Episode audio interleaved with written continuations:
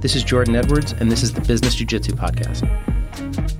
I'm here with Ricardo Almeida, Almeida, uh, an absolute legend in our sport, uh, a, a, true figure, true martial artist, um, someone who has accomplished so much and seems so young. I know you're not as young as it says you are, but you look unbelievable. Thank you, man. Thank you. It keeps us young. Yeah, you're about 10 years older than me. I, I think you're about 44. 44, yeah. So you're not, I'm 35. And when I say that you look better than 95% of my friends who don't train jujitsu, that would not be an overstatement. Uh, it's hard to believe that you uh, you accomplished so much and started so young. Yeah, man. Now that it's been you know quite some time since I've competed, it's been like over 10 years since I've fought professionally. You know, I still try to do jiu-jitsu competitions, but when I try to think back of ADCCs and, and UFC and stuff like that, it just seems like such a long time ago, you know? Yeah. Well, I'm not going to be able to restate everything because it's just too much. But you are a veteran of the UFC. You are a veteran of Pride. You are a ADCC two-time medalist, Pan American champion, Masters champion, uh, Brazilian world champion. Brazilian national champion. Brazilian national champion, and uh, and that's only beginning to scratch the surface of your achievements as a professional fighter. Um, you're also a world-renowned coach, and you have given the start to so many incredible fighters. Gordon Ryan was on the podcast last week, and he gave you know gave you a lot of credit for his early formation, and Tom DeBlass and Gary Tonon, and so many others. Uh, someone who's influenced me recently, Chris Matakas, as, as an author. You're, you're coaching high, high, high level world championship mixed martial artists as well as like Frankie Edgar, and um, and someone who fascinates me endlessly. This gentleman, and I'm not going to even try to say his last name, but Zabit. And everybody who's a martial arts fan will, will know Zabit. His last name. um, so I'm incredibly grateful that you would take the time to speak to me and be a contributor to this project. It's something that's so near and dear to my heart. I'm a business person, although martial arts and Brazilian Jiu Jitsu has shaped who I am. And everything that I do in business um, is influenced by my teachings and learnings on the mat.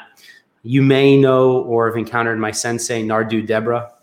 Oh, yeah. He's a, I've trained with Nardu yeah, he's a uh, black belt under Renzo and John Danaher. And uh, even though he might say that business isn't his forte, he's taught me more about business than he could ever know. You know, when we when we sit down and we talk on the mat.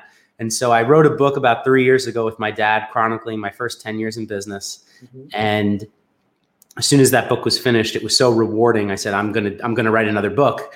And the first thing that came to mind was jujitsu and how impactful it's been on my life. And so I conceptualized business jujitsu and I'm specifically interested in, in exploring and researching the principles, you know, the principles that govern this sport and and why someone like yourself who is this incredibly successful martial artist could then transition to be such a, you know, open a, a beautiful academy and inspire all these people and now you're this great coach. But with all of that being said, the true reason why I reached out to you and um, why I'm so grateful to that you that you uh, that you responded. And I'm just going to share my screen for a moment. Is this post right here? Can you see my screen? Yep. Ah, cool. uh, amongst all of your other incredible achievements, I don't think that any of them is as great as the fact that you are willing to share with the world that you are continuing your uh, evolution and your training. And I did something similar. I, I went to the, a continuing education program at Harvard to take a 150 hour, three course program, which transformed my life. And so, enough of me talking. I'd love to learn about you and hear about that program. And, uh, you know, I have a bunch of questions prepared that I'd love to, to dig into you. But can you just share a little bit about that program and and maybe we could work backwards from coaching to professional fighting so man you know like when i stopped fighting right um, I, I, think I've, i always even as a fighter i always had a sense that i was a teacher first and that a big part of me competing, part of it was just personally, just being, you know, competitive, you know, trying to be the, the best I could possibly be as a fighter. But a big motivation for me was always to bring back some of my lessons and eventually be able to share with our students, you know. And I've always had the sense that there was more out there to explore. And when I stopped fighting, you know, you go from training two times, three times a day, and you have like all this built up energy. And I've always looked for for different things to to explore, you know. So in the recent years, I've explored a little bit more of the side of like digital marketing with uh, you know with Facebook ads. Like uh, my girl, my uh, my girlfriend, you know, now we live together, but you know, ten years ago we kind of moved in together, and she was doing all these Google Ads certification, all these things. So I'm like, oh, let me try this out, you know. And we've been able to to start and grow a couple businesses actually through Facebook ads. We were able to grow uh, the presence of Gracie Barra in Arizona like tremendously. Uh, was a project that I did together with my brother at the time, and, and I was kind of like in charge of you know the school launches and stuff. And you know now we I think we opened like eight schools in four or five years, you know, and the schools are very successful. And, it's a great area also. But uh, you know, recently I've kind of gotten more into you know just my own thing, and and I guess I got targeted by an ad, and I saw this exercise physiology thing at Stanford, and I signed up. And man, it was really hard, man. It was it was very time consuming. You know, I was probably putting like an extra. I put like 10, 12, 14 hour 14 hours a week during six weeks. So I would have to come home and you know, some days I was up until like two o'clock in the morning, like after after teaching class and and getting this thing done. And there was a couple research projects. There was like some interviews. I actually ended up interviewing Frankie and you know people in my in Mark and Coach Mark and a couple people in my circle. But it was it was very labor intensive and time consuming, but it was incredible. You know, I wish I knew a lot of the stuff that I learned in this course as far as like training and recovery and you know little little hacks here and there for own training. I wish I knew all that when I was still a fighter, but uh, you know, I just try to share it with my guys, and uh, yeah, it was awesome. You know, if I have a chance to do something like that again, for sure I'll do it. You wrote something similar on that post, and it, it was really beautiful. Uh, talking about what you just said. If you if you only knew then what you know now, and uh, and that is always the the curse of as we get older and as we continue to evolve. Um, I was I recently spoke to Professor John Danaher on this subject, and he said, and we were talking about this exact thing, uh, the continue ev- you know evolution and constant learning, and you're going back and you're studying and you're reading, and we wish we would have had these these tools back then, but but now we do. Most people, when they're starting out, they don't realize this they don't realize that someone like you who's had so much success in so many different arenas is still hitting the books, is still hitting the road. You're running, you're training, you're running your academies. Uh, one of the influences for for starting to write this book is all of the young guys at my at my dojo who come to me. They know that I run successful businesses, and they they ask me these questions, and they're expecting instant gratification. Like I started this business and it's not successful. I'm like, well, would you expect to become a black belt in three weeks? You know, it's it's going to take decades of, of hard work and discipline to get there. So uh, this exercise physiology degree that you earned from Stanford, how are you bringing that into your your daily practice in the in the in your academy? So for now, I mostly just use it with our with our MMA guys. You know, like I'm still uh, in the process of working on on a, on a platform or on a vehicle that I could reach out to people that are outside my, you know, daily circle of influence, which being, you know, our team and our students.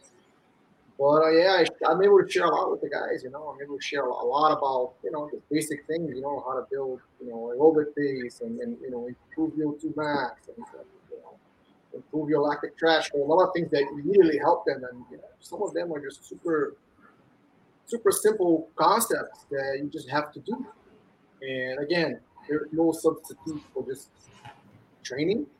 Yeah. So all these little tweaks and, and, little tricks, like sometimes you pick one or two and, and, and you're able to run with it. So for now, it's mostly mostly in the background, just me helping the guys and giving them guidance. Yeah.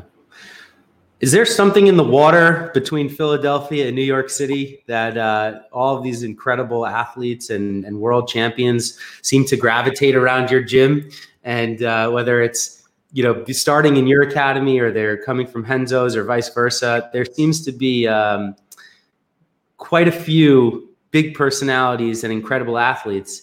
And then I'll back that up, that question up with then you're attracting guys like Zabit who come in what do you think it is? I mean, man, it's you know, I, I don't have a, I, I don't think I have a great school. I think people say, "Oh, Ricardo, I know you have an awesome school." I don't have. It's not about the school; it's about the students. You know, like what makes what makes a, an incredible school is the type of people that are in there, not just the instructor. You know, because an instructor could be a world champion or it could be someone that has incredible knowledge about things, but can he or she one convey the knowledge so that it's practical and someone could actually learn and and and get to that same level to a similar level. And then the second is can you create a culture that facilitates that? Because you know, the big thing is about the culture. But as far as between philly and new york man like i kind of i kind of place my school exactly where it is on purpose which is kind of like where a lot of like the major highways sort of meet. And just to give you an example i'm literally like halfway between frankie edgar and eddie alvarez and how we all started training together. Like Frankie kind of knew Eddie from back in the day, and Eddie wanted to come in and spar with Frankie, and I was still fighting, so I would spar Eddie, and you know, like a lot of people started coming. But I think that you know, it was really when Frankie became a champion that uh, a lot of people started to seek out the school, especially like professional fighters. You know, students. Uh, you know, like our regular recreational students, kids and adults, like they hear about the reputation the UFC, but it's not until they come in and they see the type of culture that we have and they see how much we love and how how proficient we actually are at training just a regular person you know? Like they, they, they think that they're to come in they're to have to they're to have to raise to this level of you know like i'm a pro.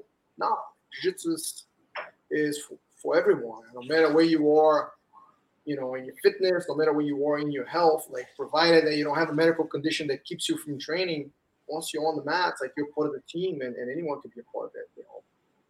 Men, women, kids, uh, sometimes people, even people with with disabilities, depending on how severe those disabilities are. Yeah. But yeah, I've kind of been lucky, man, to to be passionate about jiu-jitsu and be consistent with my passion and just kind of be on the mats all the time and like these guys just kind of started popping and coming in. And, and, and I met Frankie and then Eddie and, and Coach Mark that lives like 15 minutes from here. His son used to be my student. And Zabit and these guys came for the team, you know, like, and I think a lot of it has to do with uh, Frankie being the type of person that he is, you know, like the hard work that he puts in, puts in and how he inspires other fighters. You know, a lot of people want to come and see what Frankie does. You talked about the culture that you build at your gym uh, from listening and of hearing you speak before uh, and seeing you go into this degree for your students and to better yourself. Is it how, how do you how do you communicate that to the to the younger people to the guys that are coming up? Is this something that like you go out of your way to teach them and to impart on them or do you do it through jujitsu I mean, man, like depending on what uh, sort of like class you come at the school, right? Like there's a sort of like um, there's a sort of there's sort of there's a degree of, of culture that's embedded in that class. You know, so a basic class, you know, there's a certain degree of hey, you know, we welcome everyone in, you know, but it's, it's going to be hard, but you know, we're going to guide you through it, and you know, these are the steps. So it's very welcoming. Whereas if I'm teaching an advanced class I demand more from the guys. You know, like uh, I had a couple of teenagers in my class yesterday that you know they're a little bit too big for the for the kids' class, and they want to come and train at the adults, and and the parents want them to train at the adults, and these kids are like, you know, not really paying attention when I'm showing moves, and they want to come and ask me questions, and I'm like, listen, you guys are not in the kids' class no more. You guys keep not paying attention. You keep asking me like all these stupid questions. I'm gonna take right back to the kids' class. Like over there, you know, you've been doing great falls and push-ups. Yeah. How to do, you know, cool stuff, then pay attention. And I'll teach you guys everything I know. Yep. And and man, I once the kids are in the adults class, I hold them to that standard, you know, and, and hopefully they'll come back. But I think they will. and with the MMA guys too, you know, and, and the MMA guys to a certain extent, it's not my culture. And even on the other classes, it's not just my culture, it's, it's the students that set the culture, you know. So with the MMA team, like our team's small, our guys train year round, you know, like we all sort of like support each other. Like the Russian guys, it's a little harder, you know, it's Zabit and his cousin, his, you know, it's a little harder for them to be here year round. So they're probably like the only ones who just kind of pop in, do their camp, and then they head back home. But most of our guys, you know, it's you train year round. Like whether you have a fight coming up or not, you got to train not only for you, but you know, for the rest of the team. And like we have like a like a tight knit group. The guys train, you know, a couple of days you with me, a couple of days they go to Nick Catone. They also train at Marks, which Mark's place is actually his basement and not even like a gym. And like uh, a huge part of it is just kind of how we, it's like our approach to training and like our approach to the game, which doesn't come from me. It's just something that I am a part of. And I'm kind of like, a lot of the guys are fighting now, so I'm sort of in charge of kind of keeping things going, but it definitely doesn't come from me only. And I think that's one of the unique things about the academy. You know, it's there's like some parameters. You know, like there's some guide, guidelines, and but for the most part, everyone that comes in, you know, you have a welcome input. Like putting your foot through the door the first day, like nobody's gonna hear what you have to say. But you've been in, and you know you. You're a cool guy or a girl, and you're there. You're helping the team, and and and you know, you kind of put the team first in certain in certain things, and other things, obviously, you're gonna put yourself first, and like you start to earn people's respect, man. And and, and once you earn people's respect, and they start to listen to you, they allow themselves to be influenced by you. And and I try to I try to give room for that to grow. You know, like what what's more powerful than having a culture where like every person kind of like in the culture has a saying, and that respect is not demanded; it's just kind of earned and given. You know, for people that earn it. Absolutely. I mean, very, very well said.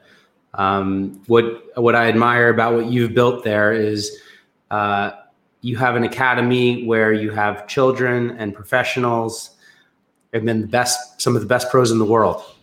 I mean, that is not an easy thing to manage and to do. Uh, do you run the school like a business, or do you do you look at it as more of an academy and a, and a place of learning? Oh man. I think that anything to be successful, it has to be growing, right? Or it has to be a, a definitely like a, a, deliberate intent or growth. But if you're not growing, you're dying. You know, you're shrinking. Especially nowadays, you know, most people that teach martial arts, they had to sign a lease and they've dedicated their life to this. So there's a lot of a lot of inherent risk, you know, that every sort of like business endeavor has to take. Our building is uh is purchased, so you know, like there's there's a mortgage to be paid, there's salaries to be paid, and and and I love jujitsu, and there there it's not so much anymore, but there is there is this thought that like if you really love jujitsu, like you don't make money with it, you know, like you're gonna teach it out of your basement, and you know you're not gonna take any money, like like you wanna know who's really like crazy about technology? it's it's Bill Gates, and it was uh, it's Apple, and it's Google.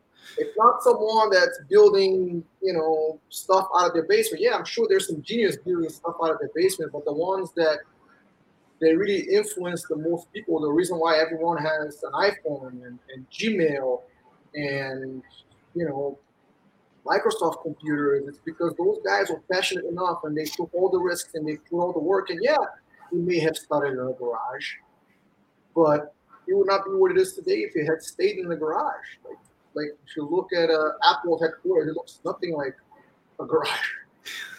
you know, it looks like a flying saucer. Yeah. And, and because they they've always had this growth mindset, and I think with the schools, and I think with jujitsu in general, everyone that trains jujitsu has experienced so much positiveness in a world that has so much negativity that it's our duty, right? Like it's it's it's upon us to share the message and get more people involved, you know?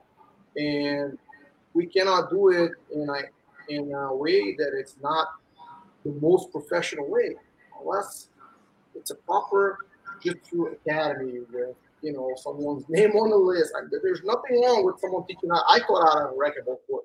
That was 20 years ago, over 20 years ago. There's nothing wrong with someone doing it for passion, but the people that are going to have the most influence, the people that are going to be able to reach the most people. You know, if I, if I could teach 100 kids, I would do what it takes to teach 100 kids. If I could teach 500, I will do what it takes. If I could teach 1,000, 10,000, I will do what it takes because I really believe that jiu-jitsu could bring something to their lives that nothing else can. And, you know, jiu-jitsu is very different than like a merchant type of mentality that you buy something for a dollar and you sell it for two, or, you know, you buy something from some sweatshop in China that like little kids are being put to work breaking every single labor law and all of a sudden you put a label on it and you sell it for you know a couple hundred dollars like that's not what we're doing with jiu-jitsu. And no matter how successful any school is like uh, like a Renzo Gracie Academy you know or a couple of the Gracie Barra schools and you know some of the really big schools no matter how successful they are it's not enough. I wish they were 10 times as successful because not only are they going to impact those people and a lot like with the mindset that I've had you know Glass went out and opened his school. I had a bunch of my a bunch of my students went, went out and opened their schools, and you know, and I taught Tom, and Tom taught Gary, and Gary taught uh, Gordon, and it's all because not only me but Renzo embedded in us this growth mindset of always helping people out, of always passing forward you know, the great stuff that we got from jiu-jitsu, be it confidence, be it fitness, be it health, or ideally all all those. You know, and so when someone says, "Oh, you know, like you run it like a business," yeah, can you tell me anything else that's worth you putting your life into it that you're not gonna run like a business? You know what I mean? Like it's like you're gonna get coached. Like who's the best? Like uh, like Coach John Wooden. Why was he so good? Bill, Belichick, why is it so good? Is he coaching the NFL? These guys coaching the NBA, or you know, they're coaching college teams, or they're coaching like the like some little kids league in their free time? No, they've dedicated their lives to it, and that, that's why they're legends. So with jiu-jitsu, I believe it's the same. You know, like unless it's someone that's truly dedicating their lives and and I think we still have a long way to go. You're someone that has other successful businesses that are not in in perhaps the martial arts or service business. Like you know that to, for any venture to truly reach its full potential, like it has to be run in a professional way. I believe. I can I completely agree with you, and you just put it perfectly. Uh, that really is the essence of what I'm trying to get at with this project.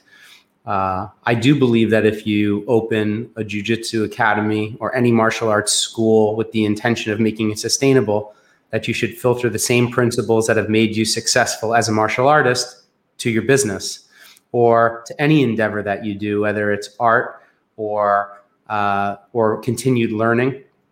You want to use that framework and the methodology of what you use to be successful in one thing in the other thing.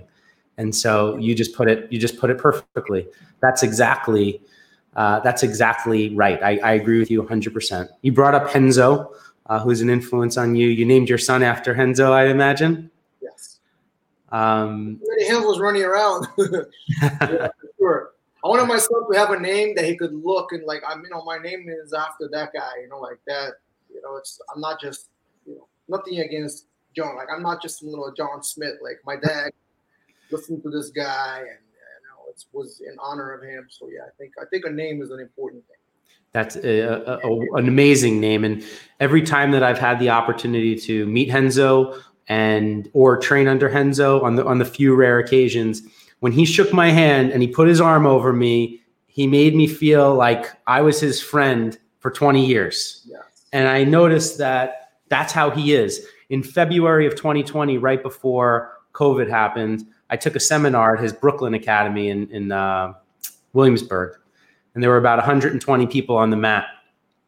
And he stayed around for half. First of all, it was a three-hour seminar, and then he stayed around until every single person left the mat. And anybody who wanted to talk to him, take a picture with him, he stayed the whole time. He was the last person to leave the mat. I couldn't believe it. You know, sometimes you think about a, a you know a celebrity type figure or someone who um, has achieved the kind of success that he has, you know, they come, they take a couple pictures. Good to see everybody. I'll see you soon. And I said to myself off that uh, seminar, that's why he is the top of the top, the best of the best. And uh, I was I was wondering if you could uh, talk about his influence on you when you uh, when you came over to uh, the U.S. Or I guess you're from the United States originally, but you returned. Yeah, I was born here when my parents were going to grad school. They actually were in Manhattan College. Like, so I was born like up in the in Harlem, and uh, when they finished their masters, they moved back to Brazil. So I grew up in Rio, and I moved back up here when I was 20. I was so lucky that Renzo and his wife Christina welcomed me into their home.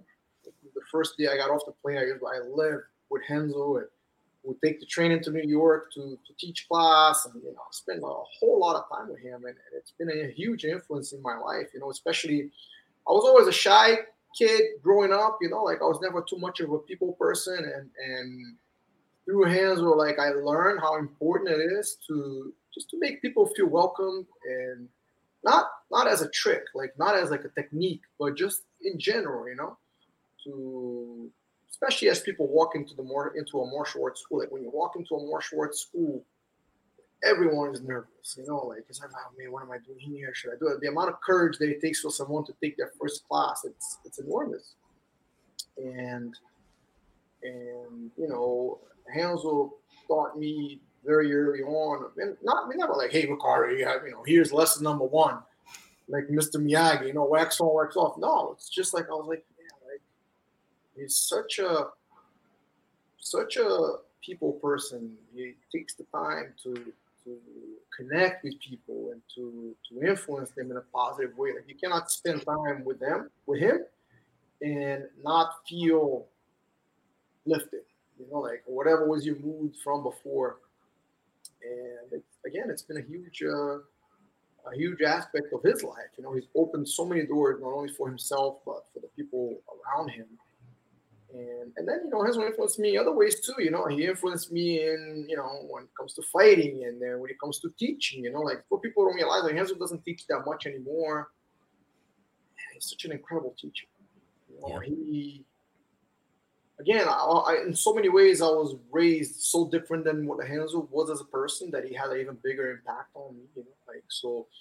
I was always like very serious, and you know, my dad was uh, a university professor also, so everything was like cut and dry. And Renzo and, in his teachings, everything was about you know trying to figure out like not a shortcut, but like one technique that could solve the problem.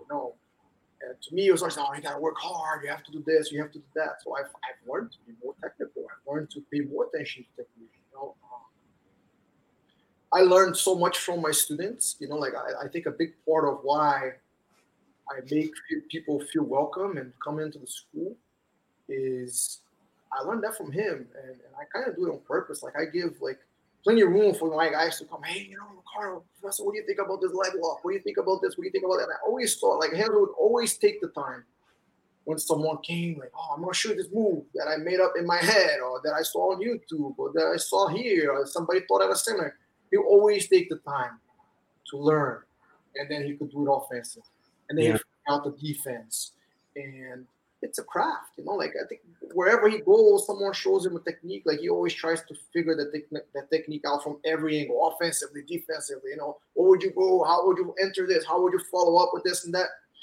And yeah, it's been a big influence uh, into me. You know, like I, I have like very little we all have an ego, but I have very little ego as an instructor as far as like, oh, someone comes and shows a move. Oh, no, like you learn from this guy and that guy and the other guy. No, like I'm, I've learned from Renzo to be super relaxed and to, to don't, as he says, don't be deaf to other people's knowledge. A, he is an, an, incredible guy and just being in i'm only in his sphere you know i'm two or three degrees out you are one you have a direct connection to him. But through my sensei and being in the new york area and being having just some access to him and his teachings has been you know the thing that i believe is the most impactful thing on my life. So i so i was i advise uh, a couple of my teammates when they come to me every once in a while and they, they want business advice. And so I've been mentoring uh, one of my teammates. And the first thing that we did was I said, who are the people in your life, in your sphere of influence, that would be willing to help you? He's been having all this trouble getting his career kickstarted as a, as a realtor. See, he says, I have a hard time making connections. I said, Well, you asked me for help and I'm helping you. That is one connection right there. And I said, Who who were you training with last night at, at the dojo? And he said, I think it was, oh, this guy. I said, You think it was this guy? That all those teammates, I want you to know their first and last name. I want you to know everything that they do. I want you to be friends with them on Facebook and LinkedIn. And every single new student that walks in, you be the guy that welcomes them into the dojo. And then all of a sudden, there's a hundred connections right there. You don't have to network. You're already networking. You're sweating with them on the mat. And then don't ask them for things. Just go and be of service to them if they need something, and watch how your career is going to flourish just by being the kind of guy that Renzo is. You know, the kind of guy that looks you in the eye, shakes your hand, and is genuine. He's genuinely doing those things. Like you said, it's not a trick. This isn't a ploy. It's not a strategy. You're just doing the most simple, basic thing that there is and forming great relationships with people. And that's been a cornerstone in my career across multiple industries. I run a commercial real estate business. Uh, I have uh, 30 properties in 10 states. I have about 400 commercial tenants. And then I run a, a women's fashion business. I have uh, 12 retail women's stores that I started that business with my sister 11 years ago. And then ecom- we have an e-commerce business for that. And when people want to know like you know, the secret sauce, how do you have the secret sauce? It's just how you treat people. That's it. That's the whole. How, how do you treat? You treat your vendors well. You treat your landlords well, or are they your enemies? Is everybody your enemy? Are you are you battling with your customers? And um, and jujitsu has been the most perfect and most more it's more explicit in the academy than it is in the business world. In the academy it's it's raw. You know you feel it. You're working with a training partner. If you stink you smell people don't want to train with you. If you're a spaz they don't want to train with you. Uh, in business it's a little less explicit. You know people if you're if you're if there's a, if there's an exchange of money you may not be squeezing the most out of those relationships just because of the nature of the business but when you form really great business relationships based on trust or some mutual understanding, then it really starts to flourish. And so I try. I'm, I'm, my goal with this book is to tell these stories through this lens, and I'm going to include your story right there. You know, your experience with Renzo It's it is really it, it, it's amazing. Uh, you you've you have so many students who have done incredible things. Are there any that stand out to you right off the tip of your tongue that? Uh, have started businesses or maybe that aren't in the in the limelight that have been influenced in this way? I mean, all my guys have gone on. I mean, not all my guys, but you know, I have a bunch of black belts that have gone on to open their own schools, you know, and, and they've all gone through that process of you know being like you know perhaps like a little bit younger and being more to themselves and then they open like a small location, and maybe in the beginning they struggle a little bit, but then they get the handle of it, and they move to a bigger location, and they start to serve more people, and and yeah, it's like a dealing with people is a really great uh, motivator, and it's a really great teacher. You know, like you you can only like being a shepherd. You know, like there's only like so many sheep that you could take care of, and um, and you do it with love and you do it with passion and, and the guys you know they grow with it you know they, they become better and better at it. You know like in the beginning it's all about you know like the technical aspect of jiu-jitsu and then you know maybe they start talking about you know benefits of training jiu-jitsu you know and then eventually they're able to teach more than just the technique and then more than the benefits. Like they're able to take people that walk through the door and really have an impact in their lifestyle they start getting their, you know, they create an environment that's friendly, so their entire family comes and trains, right? That's what I had in my. It didn't really dawn on me until kids. You know, I used to be just some young guy, and you know, tough, the school was all tough guys. I had like 15, 20 students, I don't know. And it wasn't until I had kids and I was teaching, school started growing. I was like, man, like, is this the type of environment I want my kids to train? Right? Like that was my main motivation.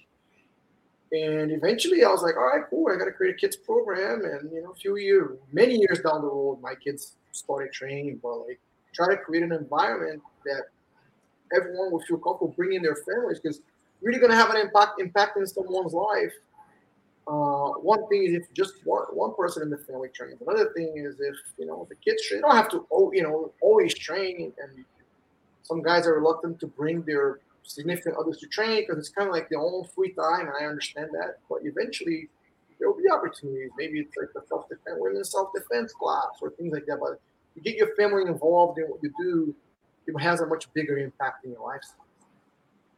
Yeah, it's kind of like if you, try, if, you, if you try to be a vegan and all your family eats steak, it's probably going to be hard. But if you know, like if your whole family is kind of like into the lifestyle, it makes it so much easier for everyone, you know, and it has a much bigger impact. And I think at the end, what jiu-jitsu is about, and, and, and for jiu-jitsu to have a positive uh, impact in you know people's lives, like not the entire family has to train, but they have to kind of have you know experience all the mats. I, I I don't want to wrongly assume, but I I assume because of you know your career has been in the martial arts that a big part of your social circle and your friends and your family and your people that have intermarried are somehow touched jujitsu. Uh, when you took this class and went outside your comfort zone, and now all of a sudden you're interacting with people who may not even have known who you are. Um, was that did that feel refreshing to like be able to go and like just the reason why I'm asking is because I'm fascinated by risk and fear and going outside the comfort zone. And it, it's, you know, you, you, for me, my family doesn't, I don't think that they fully understand my obsession and passion for jujitsu. They were never connected to the martial arts. They know it's something that I do. I think that they still have a hard time understanding that it's not something that I do. It's some, it's something that I am. And, and how deeply ingrained it is in me. Even when I'm not training jujitsu, I'm doing jujitsu, whether I'm speaking to someone or writing a business deal. And so for someone like you, when you, are you have an identity that is of a former professional fighter and a world champion and a Pan American champion, and when you step out and do something that's not a part of that world, what was it like? I mean, yeah, like I've gotten pretty good at like you know entering a space that I haven't been, and like I, you know, like my my my greeting card, if you will, is not like, "Hey, I'm a jiu-jitsu fighter," you know. Um, I have plenty of situations like that in life, and to me, it's actually refreshing, man. Like everywhere I go, people are like, "Oh, what about the people want only want to talk about the UFC with me, man?" like sometimes I have to really like pay attention because people want to talk about fights, and I'm like, man, like I see this all day, every day. You know, we talk about something else. You know what I mean? Like, so definitely, like, you know, the other way around, like a conversation starter. You know, of course, like we just had awesome fights this weekend, and yeah, of course, I want to talk about that. You know, Conor and, and Poirier and stuff. But like everywhere I go, people want to talk about fighting and ask all these questions and stuff. Like to me, it's pretty cool and refreshing to be able to have conversations about different things. You know, and typically it happens to me when I travel. Like I travel a lot. I surf. Mm-hmm. So you know, me and my uh, me and my girlfriend, like we travel a lot. We try to go on these surf trips, so we meet like the coolest people. And you know, I don't even know that I fought or anything. I'm saying I'm just some Brazilian dude that lives in the United States, you know, like and we get down to like Nicaragua and meet a, we meet a bunch of cool people and we made friends that you know we still keep in touch. And then later on, they're like, "Holy crap, dude!" Like, you know, they'll go on Instagram and stuff, and they see me like with the UFC. They're like, "Damn, man! Like I didn't know that you do that." So they're like pleasantly surprised but that's definitely not how I kind of like, you know, you know, when I travel, like I don't wear like jiu-jitsu stuff, so I just kind of like, you know, keep my uh like incognito, if you will, you know. And yeah. When people find out, I think it's uh it's more of like a cool thing. Oh dang, this guy, you know, trains this guy, Frankie Edgar, yeah, Alvarez, yeah, but jiu-jitsu school, dang, you're a black belt. This is oh, you're a black belt, damn. But um, yeah, people get you know, they're like, oh, cool. In some ways, it builds my trust with them like even better. You know? But with the with the with the online course, there wasn't so much interaction. There was a couple a couple of group uh, group things. You know, a couple of people knew jujitsu. I think one guy trained jujitsu, so he knew kind of you know who I was, and he had trained with somebody. The guy was from Texas, but um, it was a lot of like you know women that you know run. They're like you know there was like people they were coming from the health uh, industry, some people coming from, you know, like personal trainers. So there was people from all walks of life, you know, like, and you kind of like especially in to me, you know, in a student or in something like that, it's like, man, like, can I bring something to the group? That's kind of how I'm going to measure my input. You know, can I help people out? Can I, you know, at least like do my work and make sure that I'm not, you know, taken away from the group? Then you know, that's kind of my mindset. Like when I go into different settings. But, yeah. uh, it was pretty interesting, man. There was a lot of uh, a lot of interaction with people that would not have met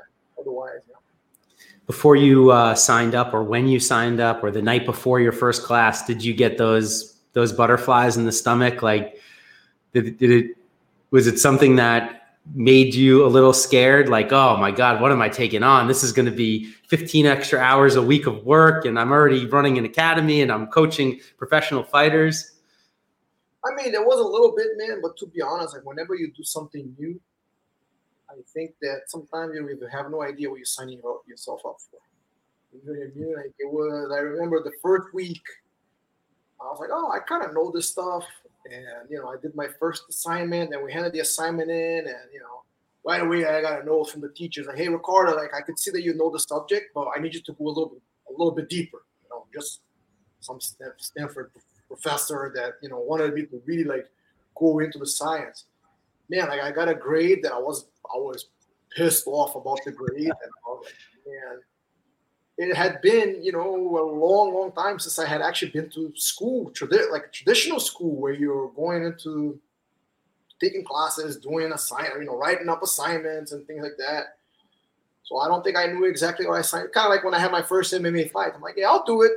And then you're in there, someone's like punch you in the face. You're like, oh man, or someone's going to start a business and they think that you know the first month a bunch of people are going to show up and you're going to be immediately you know uh, financially independent and you know nobody knocks on your door and then you're like oh man what am i doing? What do i do now?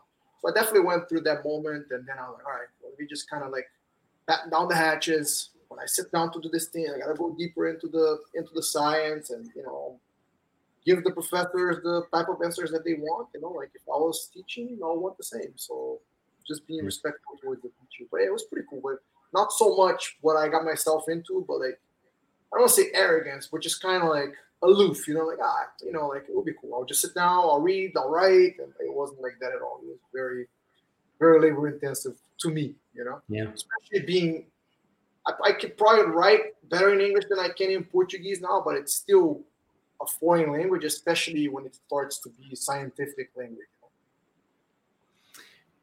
It's uh, when I took the courses similar to yours at, at, the Harvard Business School online. It was three courses that I had already taken in college uh, 12 years before: business analytics, which is statistics, statistics, accounting, and finance. Except when I retook these courses uh, with 11, 12 years of business under my belt, I was able to filter it through my real life experiences. And having had all that business experience, I enjoyed it in a way that, I never thought I would. But I hadn't, like you, I hadn't taken a test in over a decade. And it was terrifying for me to sign up.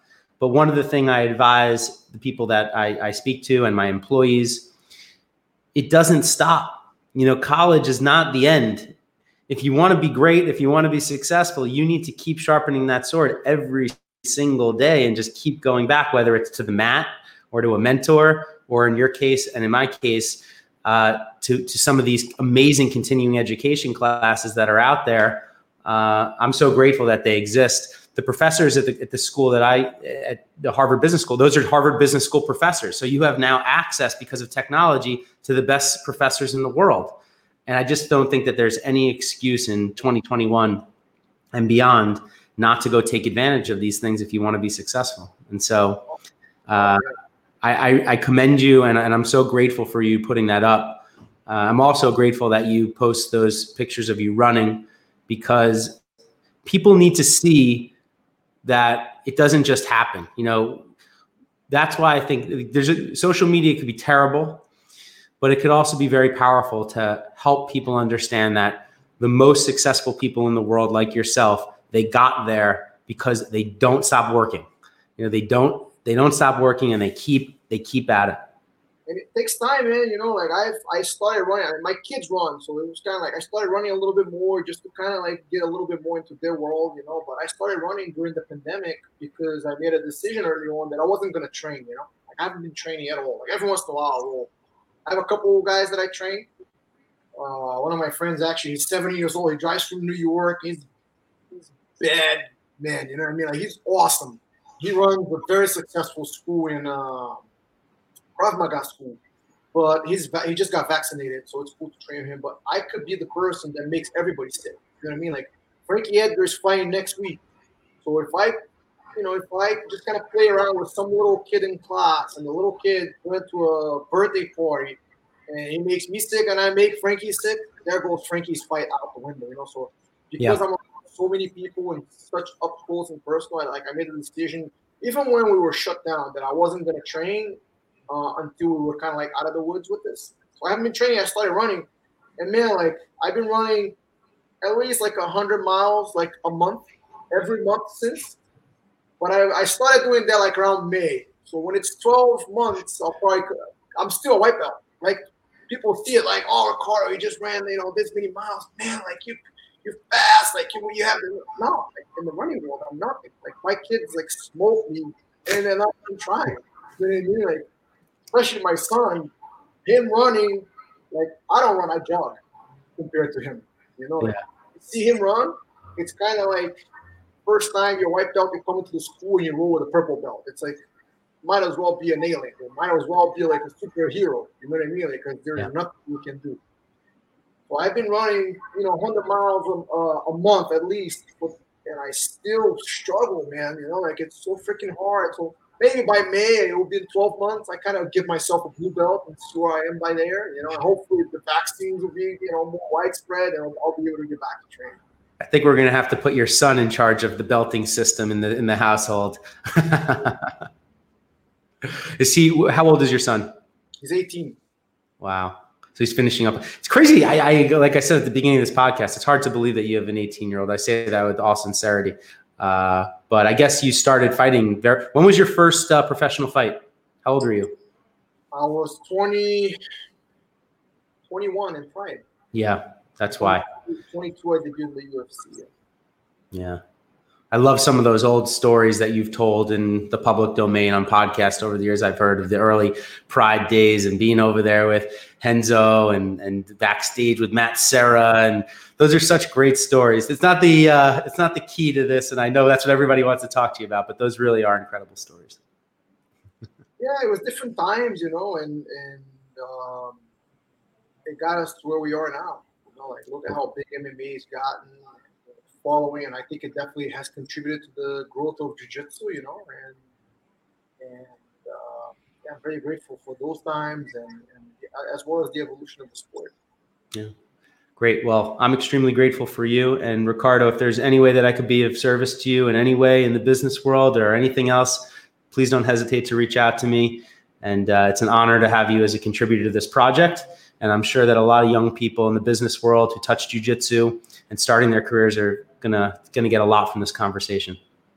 Sure, man. Thank you so much for the opportunity and to think of jujitsu and what we do from a different light and, and an important one. You know, if we're gonna be teaching more people and have more participants and, and really make a dent, like look at look at the times that we're living, how unhealthy people are physically and mentally, and jiu-jitsu can do so much for people. Uh, and it has done so much during this really, really tough time that we're all living through. So yeah, whatever we can do to make it better, more professional, reach more people, I think that's very well.